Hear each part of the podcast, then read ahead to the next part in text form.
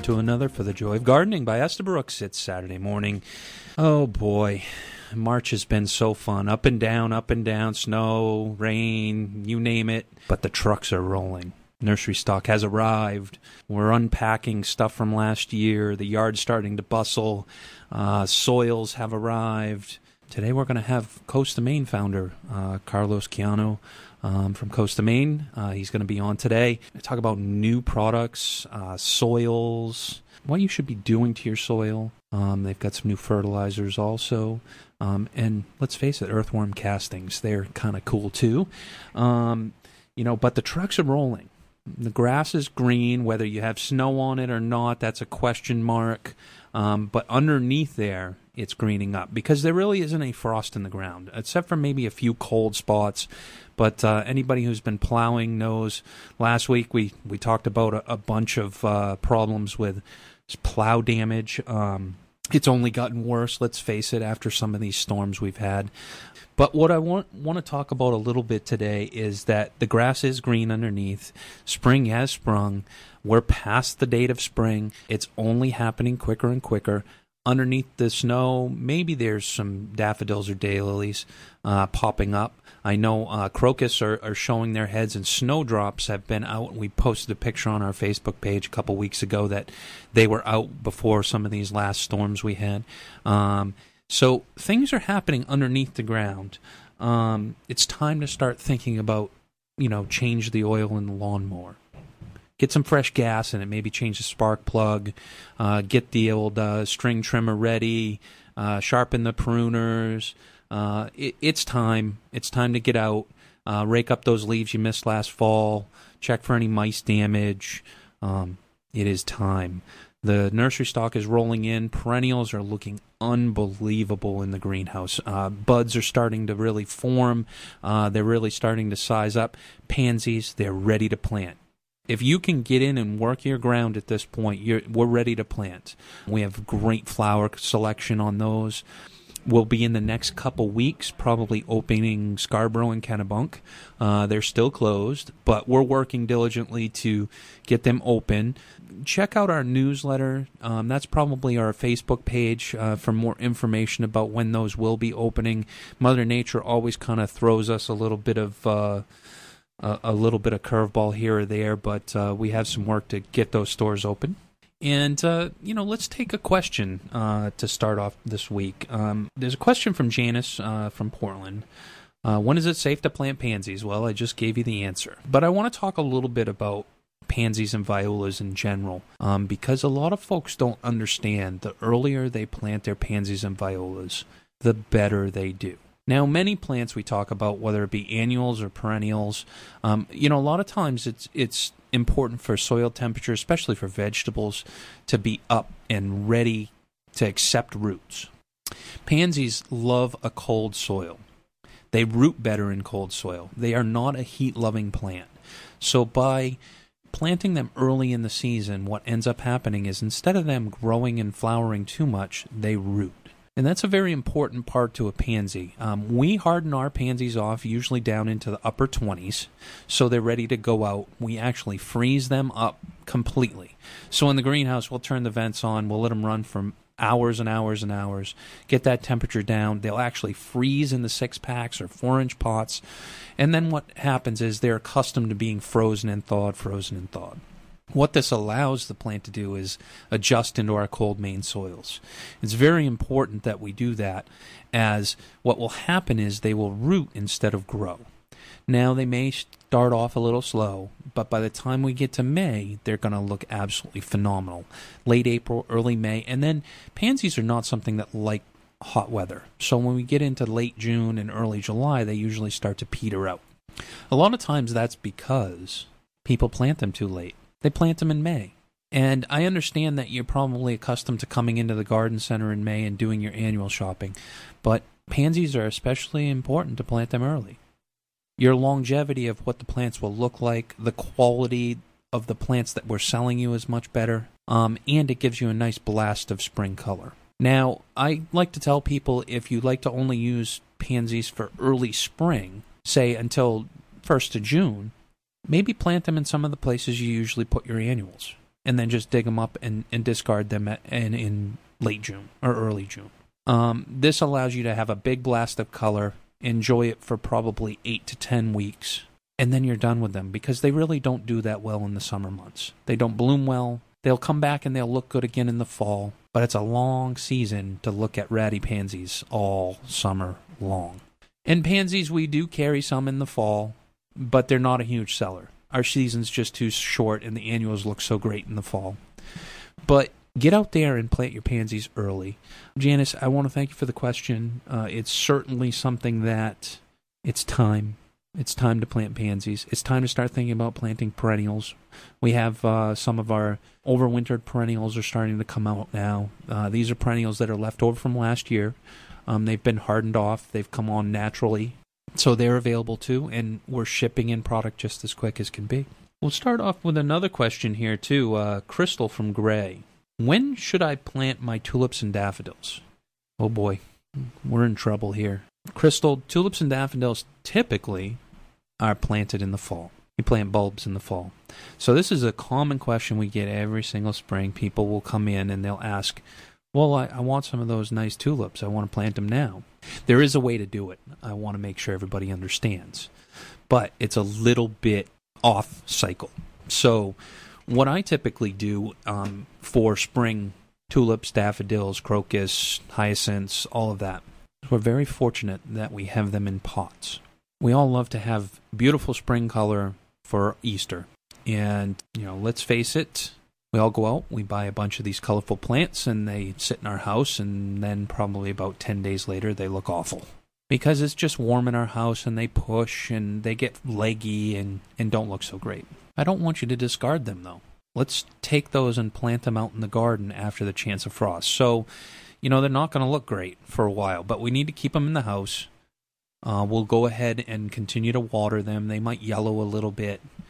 And then around Mother's Day to Memorial, when the chance of frost is getting less and less, we go out and we actually go ahead and plant them in the garden.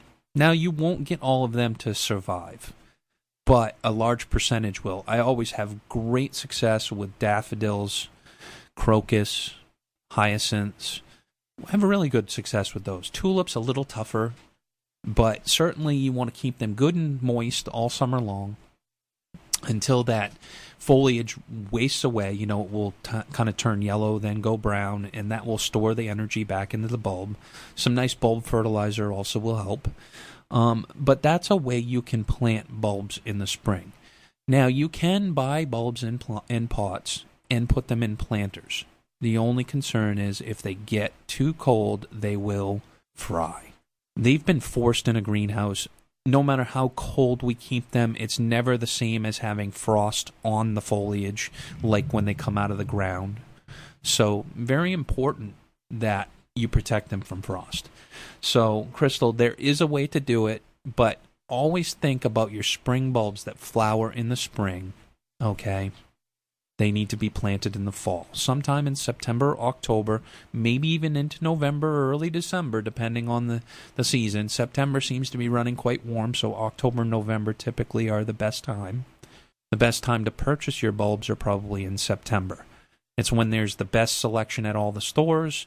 Um, make sure and buy very good quality bulbs. The better the bulb is, the better the plant is the following year. If you cheap out and buy cheap bulbs, you get cheap results. It's very, very important you buy a good quality bulb. And Easter lilies are another thing. Easter lilies will actually rebloom again. They'll rebloom again in the summer, and they are hardy. So you can, after you lose all those blossoms, plant them out in the garden. They've got nice foliage.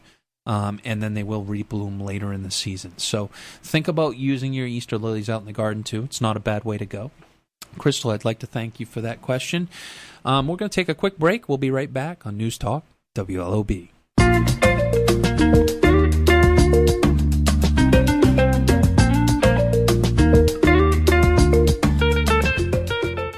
I want a great garden this year, but I don't know where to start. Does this sound like you? With so many great plants available, it can be tough knowing which ones are right for you and your home. The gardening pros at Estabrooks can help. Every time I come, they're always helpful to us. They are really knowledgeable about things because I don't know that much about gardening, so they always tell me what, you know, would be right in my house in the sun and the settings. To learn more, visit EstabrooksOnline.com. Estabrooks for the joy of gardening. Do you have planting insurance? You can with Biotone Starter Plus from Espoma. It's the ultimate starter plant food, and you can use it for everything you plant. Just mix it in with the soil. It works like three products in one to guarantee your success, even in poor soils. The secret is a special blend of natural organic plant food, beneficial microbes, and mycorrhizal fungi. The result is that plants grow faster, roots grow deeper, and flowers and vegetables become more abundant. Maintain your plants with the Tones, a full line of organic plant foods including holly tone, plant tone, and rose tone. There's a tone for almost every tree, shrub, flower, or vegetable. Best of all, every Espoma product is safe for people, pets, and the environment. Look for Biotone Starter Plus at your local garden center and visit espoma.com slash videos for product info and valuable gardening tips. Espoma, a natural in the garden since 1929.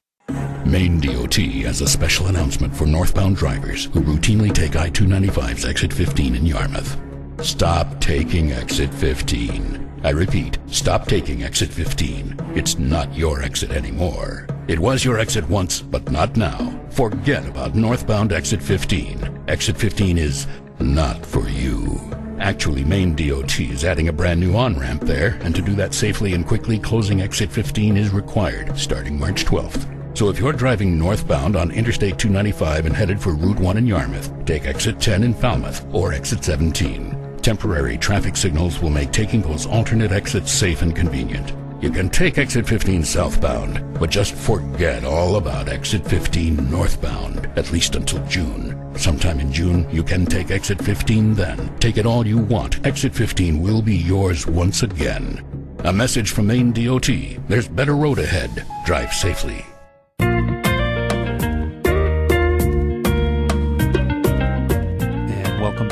To the Joy of Gardening from Estabrooks. I'm Tom Estabrook, and we're going to welcome Carlos Quijano from Coast of Maine Organic Products. Welcome, Carlos. How are you, Tom? A pleasure to be on your show. Thanks, thanks. We're happy to have you. Uh, we've been uh, long-term partners for a long, long time, uh, Estabrooks and Coast of Maine. Always a great partnership, and uh, wanted to talk a little bit about some of the exciting stuff you've got going on in, up in Marion at your production site. Yes, it's been uh, it's been very busy the last couple of years, and especially this spring. We do all of our composting and our uh, blending and mixing and bagging of our soils at a uh, production facility in Washington County, kind of equidistant between Calais and Machias and Eastport. Mm-hmm. Uh, so we're kind of on the edge of the blueberry barrens, and we're we're close to where a lot of lobster processing is now taking place, and where a lot of of the salmon aquaculture industry is based. Um, there you know, that there are mussel aquaculture farms nearby. Uh, so really the source of a lot of, of our, uh, traditionally the materials we use in our compost, which explains why that's where we're, we're located. But we've recently uh, built a new building a few years ago, and we're now in the process of uh, significantly expanding our composting capability, making our pad a little bit bigger, putting up some new uh, storage barns, new equipment, and so forth. Mm-hmm. Uh, and, and, part of this is driven by the fact that there's been a, a, a significant increase in the amount of of lobster that are being processed along the coast, something that's really happened in the last couple of years. So a lot of this is a response to that. So great Maine jobs, you know, being produced up there in Washington County, so you can expand. Absolutely. Okay. And tell me a little bit about you did some Wi-Fi expansion up there too, right? Well, we did, and this was really the key to allowing us to grow up there. We're in a very good place to compost, both in terms of proximity to the materials we use, but also in a in a very isolated uh, part of of the state. The downside historically was that um, communications were terrible. The phones never really worked very well. Uh, the fax never worked, and internet was always a challenge. We, we had to make it work with a, a dish, and on rainy and cloudy days, of which there are more than a few, it didn't really work very well. So we could never really plug uh, that operation, our production operations, in with uh, uh, where we run the company down here in Portland, Mhm. and, and our marketing team and sales team is based. So we found ourselves doing more things down here uh, that ought to have been done up there, but largely because of that communications issue. So a year ago, we, uh, with the help of a of a grant, uh, put up a 160 foot tower, uh, which Wow. gives us line of sight back to uh, Machias, and and and via the link in Machias, we're able to get good high speed internet, uh, and that's also solved our our phone and, and fax problems. So that that's enabled us to do this expansion. And and it sounds to me, Carlos, like you know that really has helped uh, facilitate all the things you need to do from Portland too. Oh, absolutely. Yeah. Yes. I mean, we've got a camera up on the top of the tower so we can keep an eye on trucks coming and going. In fact, uh, if anyone wants to look on our website, uh, www.coastofmaine.com, one of the tabs on the left-hand side of our homepage is Tower Camp, and if you click on that, you can uh, you can get a glimpse from 160 feet uh, of our production facility. Especially when we're out turning our, our compost windrows, it's fun to watch because, especially in the beginning, you get these huge clouds of steam. You know, we lay our materials out in long rows and then keep track of temperatures so that we know what's going on inside the piles. And then from time to time, we need to turn them, and Mhm. we do that with this monster machine that's just a, a very large above-ground rototiller Mm-hmm. and we literally drive it through these long windrows. And what that does is it aerates the piles and it, it, it helps to homogenize them. In the case of the lobster material, the first few passes, it really pulverizes all the shells. Uh, of course, by the time the composting process is finished, all of those, you know, all those shell particles have vanished, Mhm. have literally melted into what has become this incredibly rich compost.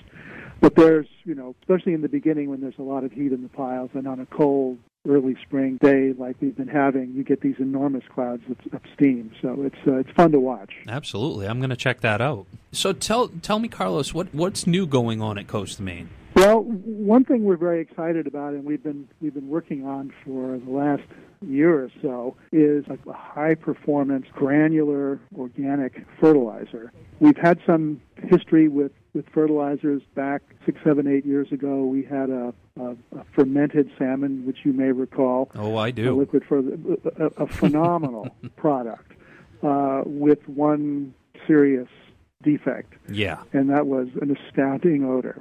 Unbelievable order. I remember, Carlos, you guys Many gave me do. you gave me a little bottle of that, you know, and it was the middle of the winter, and I go, "Oh, great, new new stuff from Coast of Maine." I was all excited, and you know, I took it home and I watered all my house plants in. Yeah, oh my word! Did the house stink for a couple days? You know, uh, it, it was it was pretty rough, but uh, But it was remarkable. I mean, truly worked great. Yeah. Uh, uh, as both a fertilizer and it's something that kept the insects off your plants. And, Mhm.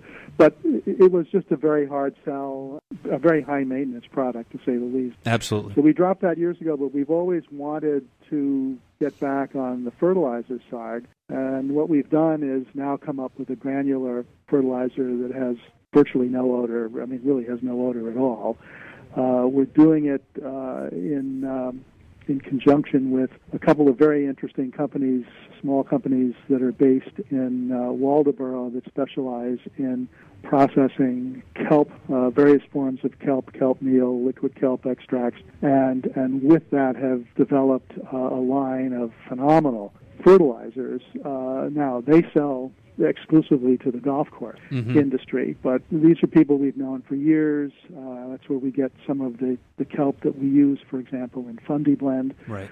or enriching mulch with seaweed. And um, we decided to do a quote unquote super premium uh, organic fertilizer uh, that's uh, the ingredients of which are there's a lot of kelp in it, there's also lobster and crab meal, uh, poultry meal. Uh, there's a lot of fish meal, which really raises the nitrogen levels. Uh, and so it's, it's a very interesting product that uh, we test marketed last year with encouraging results, and this year we're rolling it out. We've uh, we've actually this is uh, the first time we'll have an OMRI organic listing uh, for a fertilizer uh, product. Uh, we've historically used MOFGA, the Maine Organic Farmers and Gardeners Association, to uh, to review and approve our our soils. Fertilizer isn't their specialty, so we've gone to OMRI, which is the Organic Materials Review Institute, and that's a national. They establish a national standard, signing off on, a, on, on products that can be used in for the raising of organic crops. Mm-hmm. So we're very pleased with that as well. That's the that's the one big new thing that uh, we've done this year, and we've also gotten a new supplier of bark mulch, and we're we're very excited about that too because I think the quality of the uh, of the bag bark mulch we're going to be selling will will improve a little bit from what it was. Um, it was always a good product, but I think we've got something even better now. Mm, that's good to hear. In our bag mulches. And talk to me. Do you have a new new topsoil also? Oh yes, uh, we've we've uh, we've designed a new, less expensive topsoil uh, that is not organically listed, although we'll get around to that maybe next year because there's no reason why it can't be organically listed. Uh, you know, there's nothing non-organic about about what's in the bag.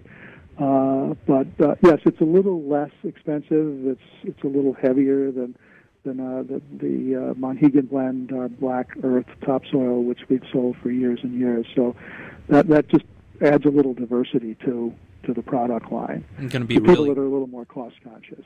Going to be really good for kind of that plow damage and and yes, stuff like that yes. this year. Yeah. Yes. Yeah. Yeah. It's this one is really designed for filling holes and, okay. and you know doing some of those uh, you know heavy duty jobs that historically topsoil in a bag has been used for. Great, great. That's a great hole to fill. Pun, yes. in, pun yeah, intended. No, no, we're excited about that too. Yep. Um, well, we're going to take a quick break, Carlos. Um, we'll be back with more of the joy of gardening from Estabrooks on News Talk WLOB.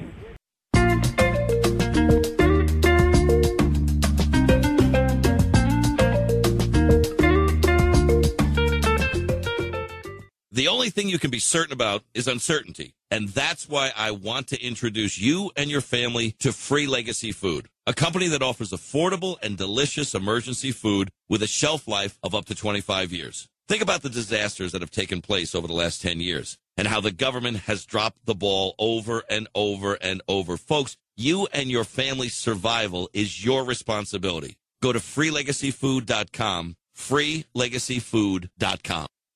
You may not know it, but most lawn fertilizers actually spread chemicals and pesticides across your entire lawn. Until now, that's been the history of lawn care products. It's also why Espoma has developed an affordable, all natural lawn program that is safe for kids and pets. The program consists of four organic fertilizers that are specifically formulated to keep your lawn green.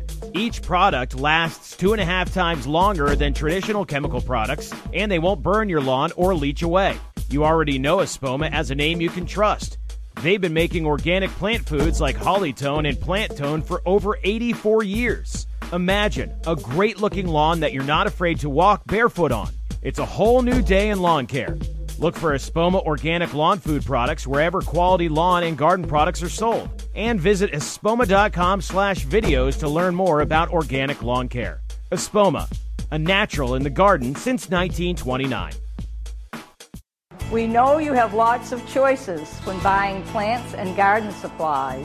But wouldn't you rather come to someone at your local garden center where you know us and we know you? Someone who knows Maine soil, Maine's climate, and knows what plants will thrive here. Someone who will make sure you find what you're looking for here or at one of our other independent garden centers. We support each other and work together to satisfy you. Wouldn't you rather come to your local garden center? We're the Independent Garden Centers of Maine at maineigc.com.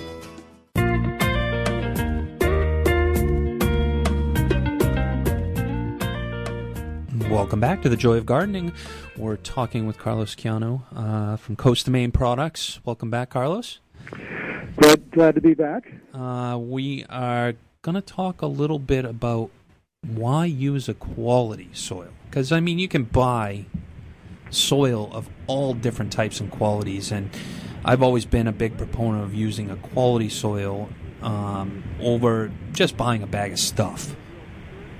Right. Yes. Yes, and that's a good description uh, of a lot of a lot of what's out there.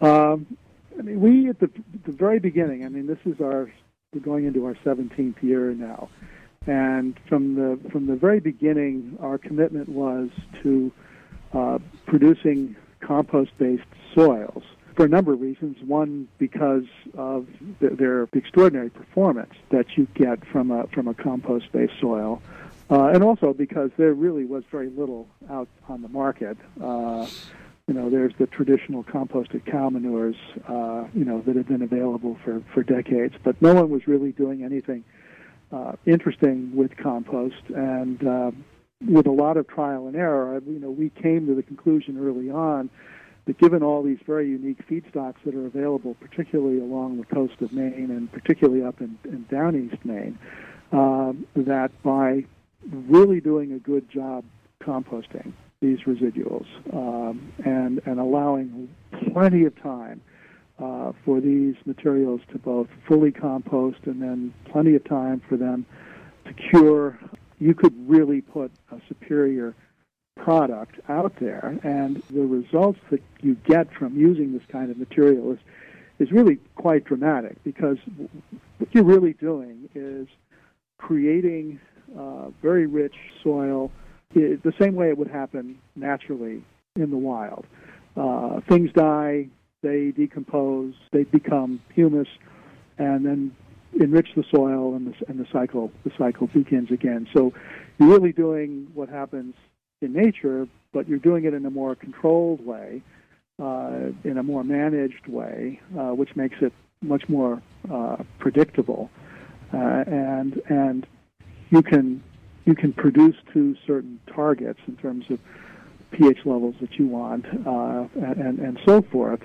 And what we've also discovered is by using different types of materials, you enhance the performance characteristics of your various your various blends.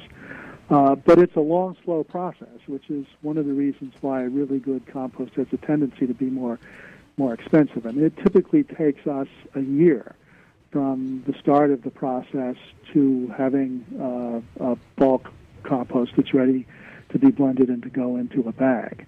And uh, a lot of the other materials, a lot of a lot of the bag soils that are out there, uh, one, most of them have virtually little or no compost in them, and that the compost is in a lot of those in a lot of those bags has probably composted for you know probably no more than three or four months at the most. You're, you know, high volume, quick turnaround, and uh, you know you really need to let a compost sit and cure, and for at least you know at, you know at least as much as three to six months uh, before it really is ready to uh, to go right in the soil and, and be productive.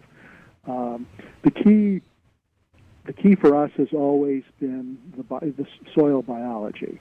Uh, and by using compost and using these kinds of rich, rich soils, what you're really doing is providing uh, an optimal habitat for uh, the biology that lives in your soil, uh, which is what feeds your plants. Absolutely. Uh, as opposed to chemical fertilizers and, and, and things like that, where you get a quick you get a quick stimulus, but it's not natural. It, it, it, it, you know, anything that isn't taken up by the plants will leach away uh, into the soil fairly quickly, and uh, in many instances, those chemicals actually kill the biology that's in your soil. And, and the benefit of, of, of a very rich, uh, full of life soil is is that you you don't need you don't need to water quite as much. You don't need to fertilize quite as much, uh, and depending on where you are and you know where your garden happens to be situated and, and uh, availability of light and so forth. I mean, you may not need to you may not need to uh, to fertilize at all. Yeah, I like to Uh, tell I like to tell people, Carlos, the blue goo, you know, which we all know is the nice blue fertilizer. You mix it up in Mm. your watering can. it's like heroin to plants. Well, it's exactly like heroin. You know, You know, when you use it, they just want more. Right. You know, um, where a nice organic soil and an organic fertilizer, you you start to feed the soil rather than the plants, and, and everything kind of falls into place. Yeah. That's exactly what you're doing. You're feeding the soil, and it's healthy soil that's feeding your plants. It's breaking down the nutrients. It's making them, uh, putting them into an available form so they can be taken up by the plants when the plants need it. Uh, but uh, no, you're absolutely right. And there's the you know the further downside is that those chemical fertilizers actually do kill the biology in the soil. So you know you're you end up you end up growing in you know in a quote unquote desert, and the only thing that'll keep your plants growing is more is more of the blue stuff. That's right. That addiction to the blue goo. yes. You know.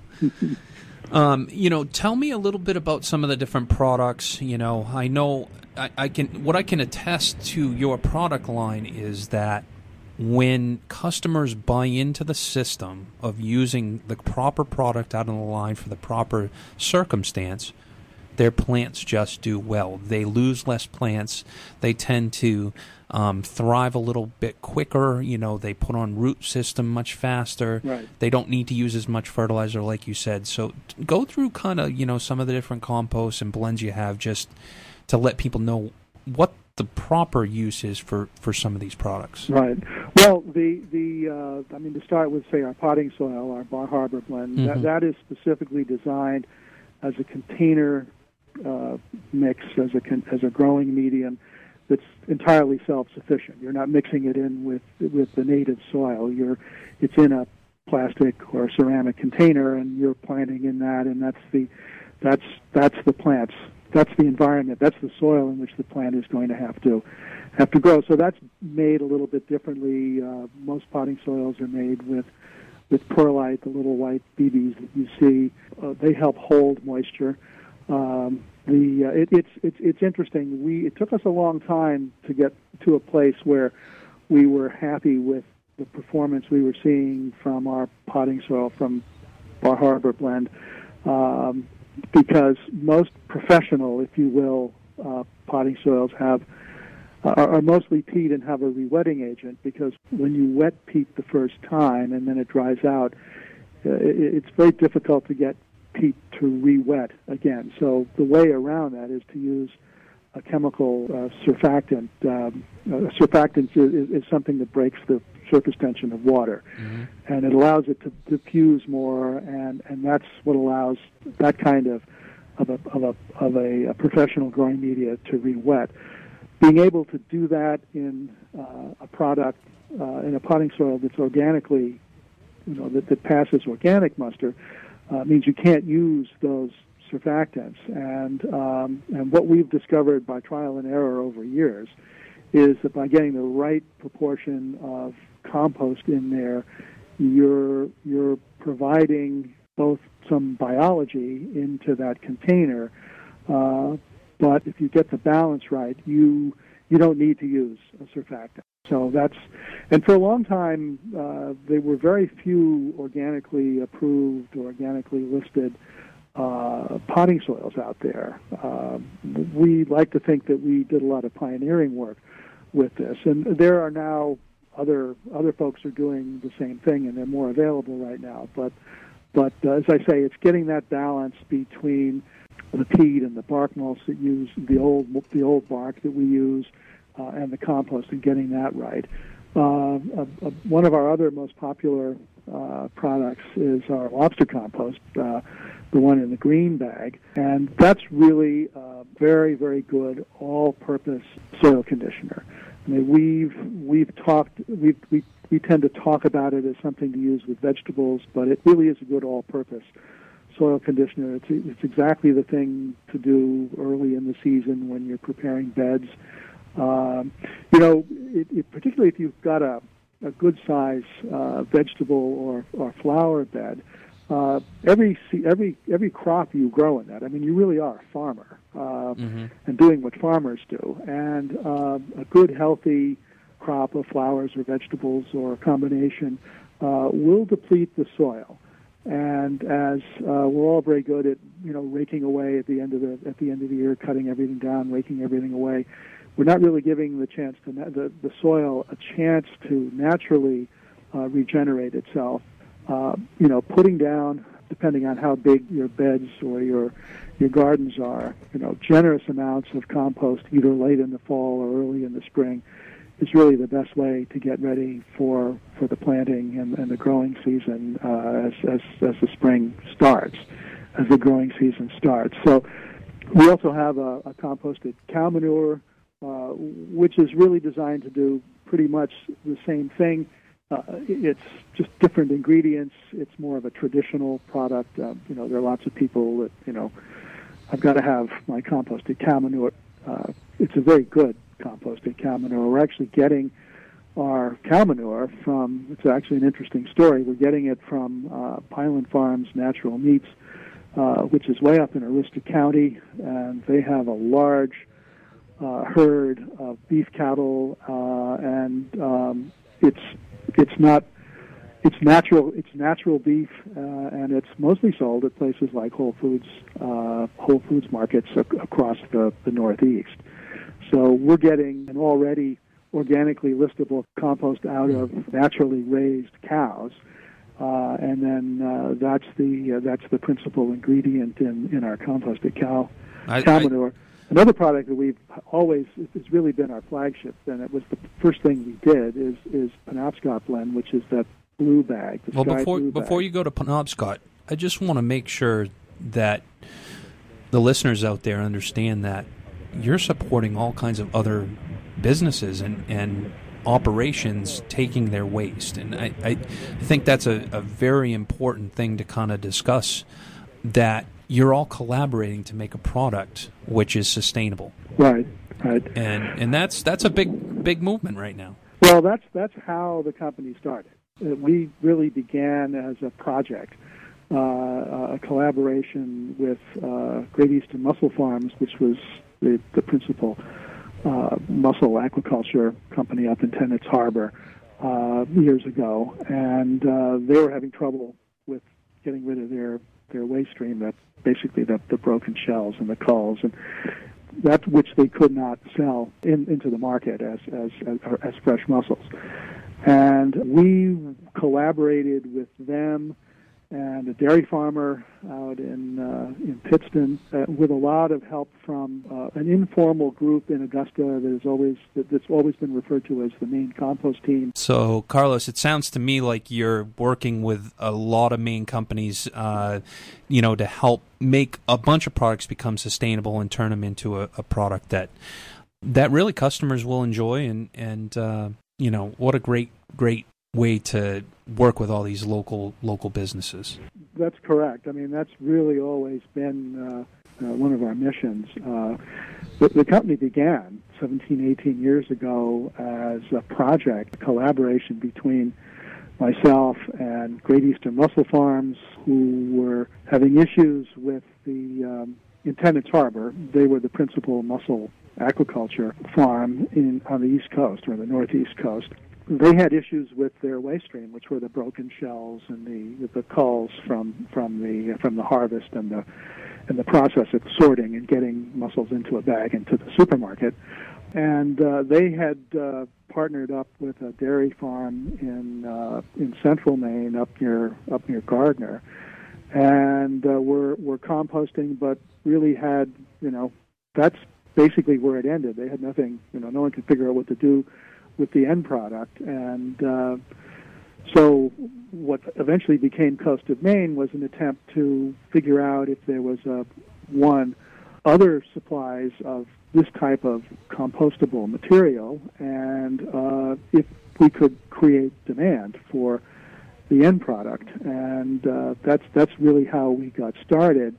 We very quickly set up our production in, in Washington County so that we could tap into sa- the, the availability of salmon waste and blueberry waste, which made for a much more complicated, complex, and better and better compost. But uh, in the course of the years, we've been very close with Pineland Farms, as we were talking about before, Great Eastern, uh, several of the lobster processors now, uh, the, the wild blueberry processors that, that are that tend to be clustered up in up, up around Machias and uh, Cherryfield, Maine, and uh, you know, have been dealing with these folks for years and years. The other important feedstock in producing compost is is sawdust and wood shavings, the, the carbon source that's, that's a critical component of the composting process. Uh, but uh, yeah, and, and certainly the the salmon waste and the, the lobster shells and, and the blueberry litter and things like that are all things that uh, uh, really have no other place to go. So you're Uh, you're basically Carlos working with all the top industries in the state of Maine. If you look at the the top industries, number one, farming, number two, blueberries, number three, forestry. Uh, Right. Number four, horticulture. so you're you're really encompassing in taking a lot of the um, materials which are waste products for them and turning them into gold. Right, and without which the disposal of some of these uh, some of these waste streams are, are just a huge problem. I think it's important for people to understand that our sales personally at Estabrooks of peat moss, cow manure have slown up. They really have been dwindling, and in part it's because compost is a much more live and attractive thing for plants to uh, grow in. Um, and so, you know, for years we used to use peat moss. Well, certainly there's not the abundance of peat that we used to have. Um, but also on top of that, it, it's not really nutrient rich, correct? No, it has it basically has no nutrient value at all. So we Uh, still have creates, some. It just creates a creates a substrate. It creates a, a you know a space in which to grow. But you need to supplement that. And if you're not using compost, you've got to use fertilizer. So that's a that's a prime reason to use your Penobscot as as, as an example. Right. I mean, the interesting thing about Penobscot blend, it's been in the last couple of years eclipsed by our uh, Quoddy blend, our lobster compost, but that's the product that we started with, and that's the one that has all the, the, the, pulverized mussel shells in it, which uh, help create aeration in the soil. And of course, over the years, we've we've all learned that all those tiny little sharp, very small particles, which you know don't bother the gardener, uh, but it's something that slugs and, and, and voles and moles and so forth don't really like poking their noses through or, or crawling across. Uh, so it's got that unintended benefit as well, which which people have always commented on, uh, and it also has a distinctive look, which I can always I can walk I can be someplace and look at a garden, and if I see little flecks of, of, of mussel shell, ah, Penobscot plant. Ah, yeah, exactly.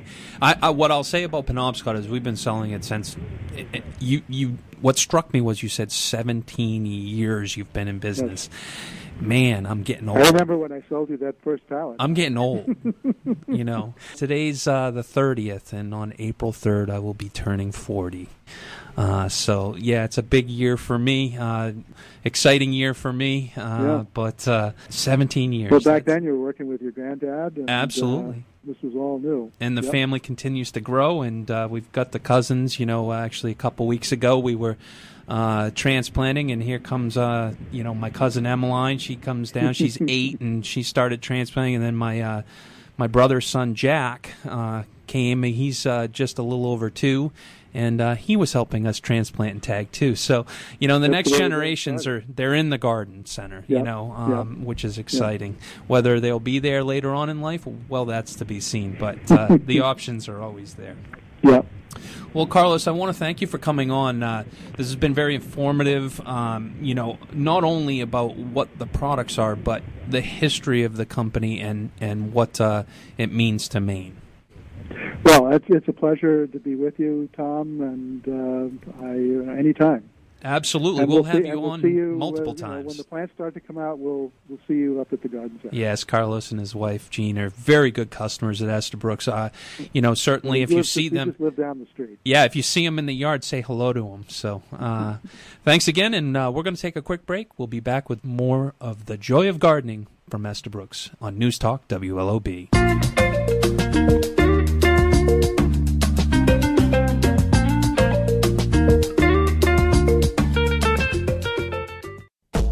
Not know it, but most lawn fertilizers actually spread chemicals and pesticides across your entire lawn.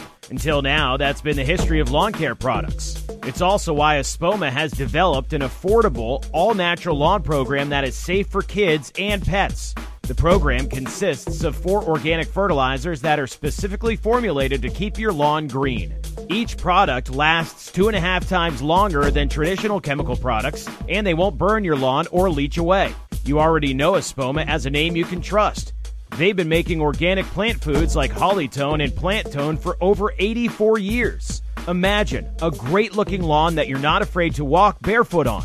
It's a whole new day in lawn care. Look for Espoma organic lawn food products wherever quality lawn and garden products are sold. And visit espoma.com slash videos to learn more about organic lawn care. Espoma, a natural in the garden since 1929. Can you tell if these vegetables are being contaminated with bacteria that could cause paralysis? Listen. You can't see it either.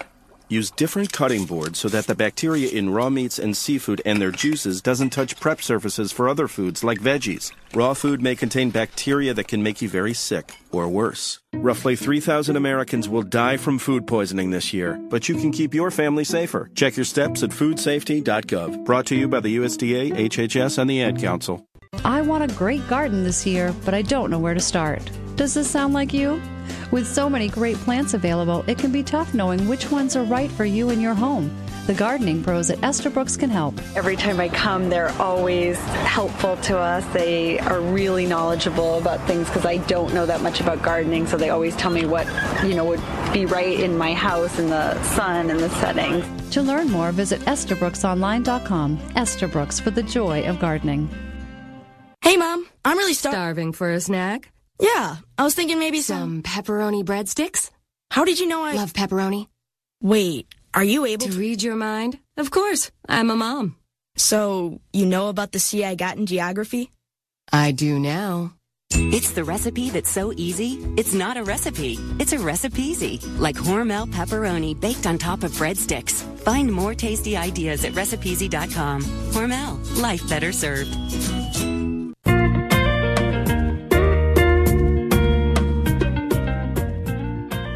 And welcome back to the Joy of Gardening by Estabrooks. Uh, great discussion with Carlos. Um, always fun to talk to him. We've had such a long-standing relationship. Uh, you know, I can remember that first time he he dropped off that uh, pallet of soil and off to the races we were and we never we didn't really understand where compost was going to go and how important it is now in how we treat plants and plant health care um, you know, we're going to get into a little bit more about plant health care next week uh, with Tim Lindsay from Bartlett Tree Experts. So we're going to talk about trees. We're going to talk about, uh, you know, plant health care and how important that is. Everything from pruning to fertilizing to to uh, insects and diseases and, and all of that. So uh, stay tuned for next week. You know, uh, look for for us on iTunes. Um, for a podcast and also on our, our website at estabrooksonline.com. But uh, I want to take another question, and this is from uh, Maria from Saco. Um, when is it safe to plant trees and shrubs? Simple one as soon as you can stick a shovel in the ground. Um, you know, we are pretty much receiving nursery stock now. Uh, things are kind of of happening.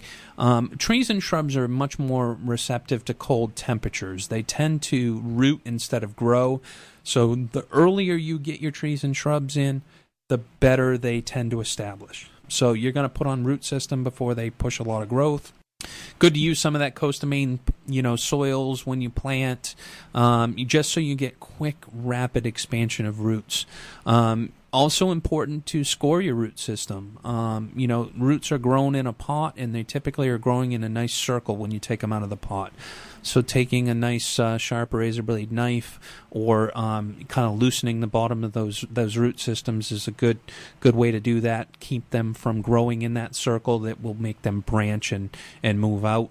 Um, so you know, pretty much you can plant a lot of trees and shrubs now. The one thing when you come into the garden center is you want to make sure that the trees and shrubs are, are pretty acclimated to our condition. That's why we start to bring in material in March, regardless if there's snow on the ground, is to get things acclimated, get it here in Maine, so that when the season comes on, they're kind of coming on naturally. Now, we buy from all over the country, so it's tough to do that all the time but certainly, you know, take on the recommendations of the nursery staff. Always heed their warnings when it comes to frost, whether or not you should cover things. It's very important. I want to stress this. We're going into a frost time frame here for when we're planting, and we're getting a lot of frost. Um, when we get into May, early May, it's very important that people sign up for our e newsletter. Um, we send out frost alerts when it's going to get really cold. Um, last spring, we had that situation where it warmed up really early, and then we got some late frost and we damaged a lot of plants. Important those frost alerts save a lot of plants and they save a lot of people a lot of heartache. So uh, visit estabrooksonline.com uh, and sign up for our newsletter. Um, it's a great way to keep in touch. Um, we're going to wrap up the show uh, for this week. It's been a great Saturday. Uh, and I want to bring uh, the tip of the week to you by uh, the Maine Landscape and Nursery Association, uh, MELNA, the Maine Landscape and Nursery Association, MELNA, melna.org. Um, it's a great organization, uh, great place to contact people who are professional in our industry. And the tip of the week this week, I want to talk about, you know, we're Easter time frame here, and and you know we bought some of the bulbs and and whatnot. But now maybe it's time to buy a few other colorful things. Kind of bring outside inside early. So, you know, look at those geraniums that are beautiful on the bench at the garden center. Um, you know, great for a sunny window. Pot them into a nice decorative pot. You can move them out on the deck later on in May. Um, you know, look at the Gerbera daisies, begonias, uh, you know, many, many things. Stephanotis is something I want to talk about. Very fragrant, you know, bring it into the house. You get that spring fragrance of like a lilac or a viburnum, you know, that Mayflower viburnum, but you get it two months early. I mean, how amazing is that? Primrose and, and, uh, African violet's always a favorite, uh, been around forever, but now we've got enough light in the house. Now we really are looking good for growing indoors. Uh, maybe add a new house plant. But the tip of the week is it's time to get color back in our life. It's time to enjoy the colors of spring. Mother Nature will catch up outdoors, but start bringing it inside. Enjoy them, then you can transform outside. I hope you enjoyed our show this week. Uh, till next Saturday, uh, we will be going live Yes, I did. I said live, not taped anymore, on April 27th, Saturday, April 27th at 7 a.m. So get ready. We'll be posting the uh, phone number on our e news. We'll be posting it on our Facebook page. Please call in. We're going to kind of get into more of a spring feel here at the show and get excited about that back and forth question and answer. I, am excited about hearing some folks on the radio with me. Uh, it's kind of getting old listening to myself. So um, I'm excited about it. And then on uh, the following week, uh, we will go two hours live from 6 to 8. So very exciting. Uh, I'd like to thank you again, and uh, we'll talk soon. Enjoy your Saturday morning. So get out there and have fun. Enjoy your garden. Tune in every week from 7 to 8 a.m. at WLOB 1310 a.m and WLOBradio.com. To pick up the podcast, visit us at EstabrookSonline.com and uh, enjoy your week.